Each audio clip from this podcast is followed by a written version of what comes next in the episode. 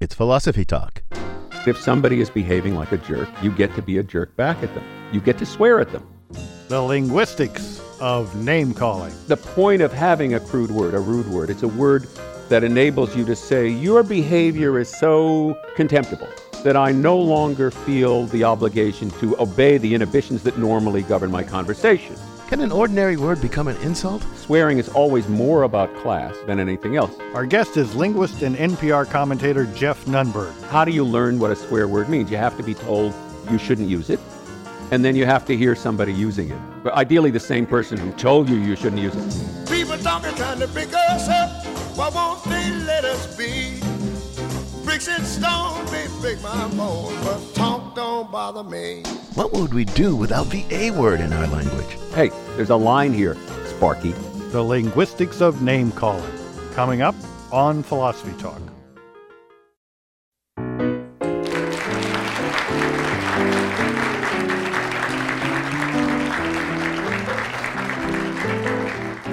This is Philosophy Talk, the program that questions everything. Except your intelligence. I'm Ken Taylor. And I'm not. I'm John Perry. We're coming to you from the Marsh Theater, the Bay Area's breeding ground for new performance. Our thinking originates down the road at Philosopher's Corner on the Stanford campus. That's where Ken is a professor of philosophy and I am an old fart.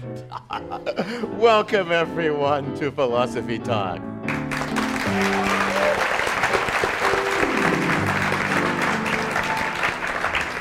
Today, the linguistics of name calling. Well, Ken, name calling is widely regarded as a bad thing, but from a linguistic perspective, it's just another interesting thing. In fact, a really fascinating phenomenon. Well, John, name calling is regarded as a bad thing because it is a bad thing. Look, decent people shouldn't use words like the infamous N word or, or the K word as applied to Jewish people. They just shouldn't do that. Well, I agree, Ken, but let's not throw the baby out with the bathwater. Take, take the word a hole. Now, for those of you who are really clueless, we have in mind a compound word, the first part of which uh, is a name for donkeys, and the last part of which is hole. Uh, it's a marvelous little word, even though we can't say it on the radio, and it's a true linguistic wonder. Well, it may be wonder, but it sounds like you find the A word less offensive than the N word. Is that right? Oh, I certainly do. The N word is a terrible and ugly word. To call somebody the N word is to imply that they are inferior because of their race. They're worthy of contempt because of their race. It is to say something false and uncalled for. On the other hand, admit it, some people really are a-holes.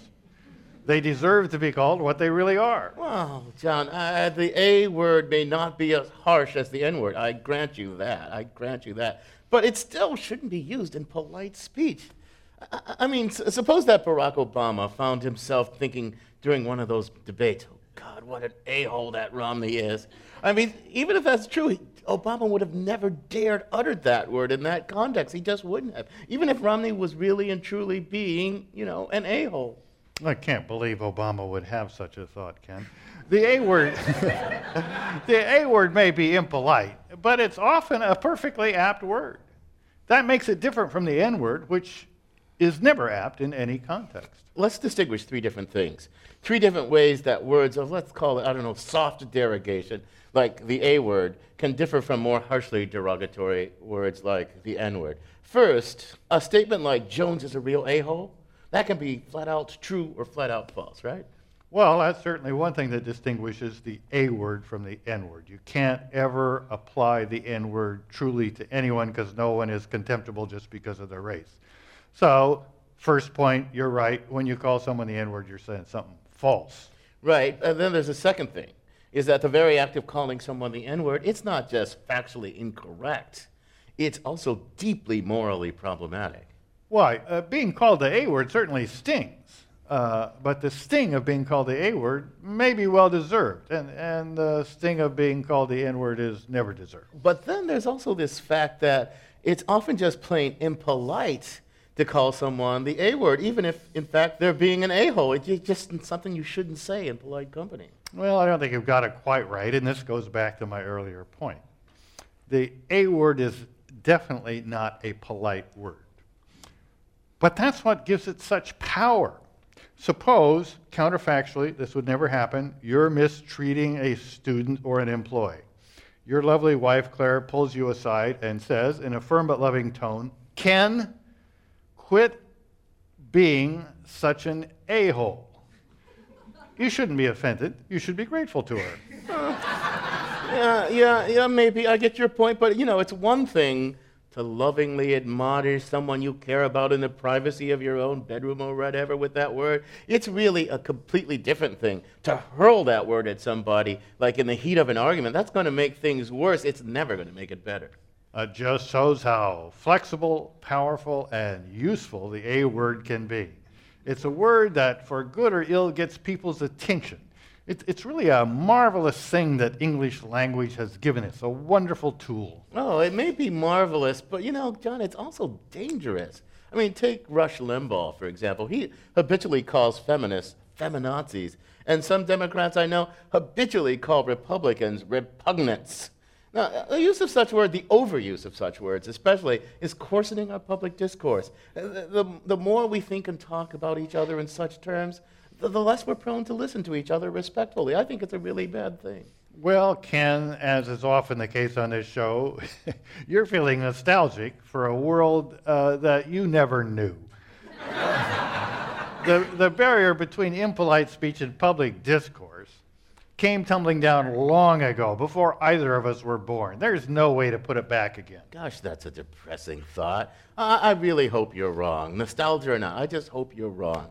But you know, obviously, there's a lot to think and talk about here, both linguistically and socially. Now, to help us set the stage for the exploration of the linguistics or name calling, we sent our roving philosophical reporter, Caitlin Esch, to an uh, odd place, out to a playground, and, and she watched as kids transform ordinary names for fruit into stinging epithets.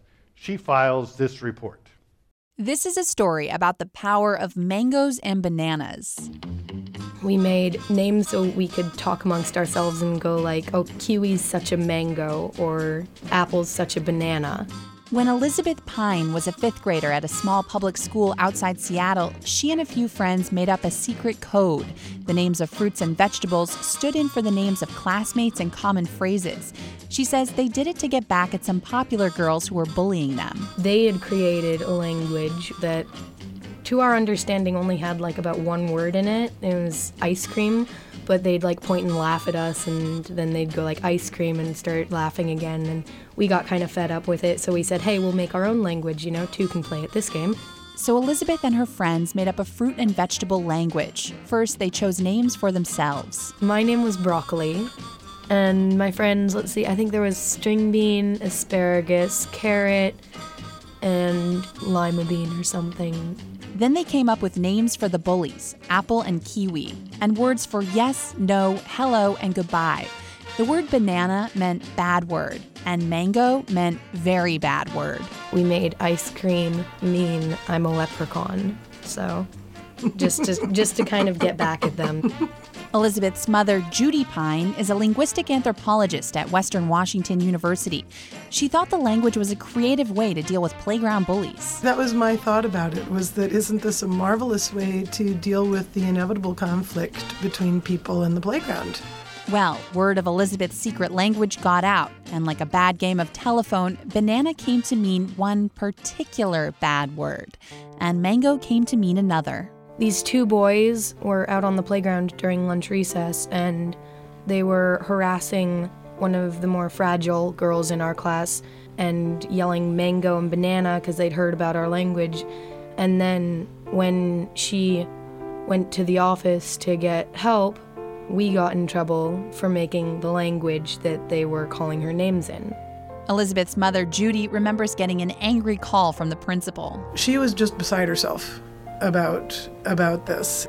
So Judy went to the principal's office to talk it over. I kept asking, "So, did Elizabeth use these words to bully?" And she said, "No, Elizabeth didn't, but Elizabeth wrote them down."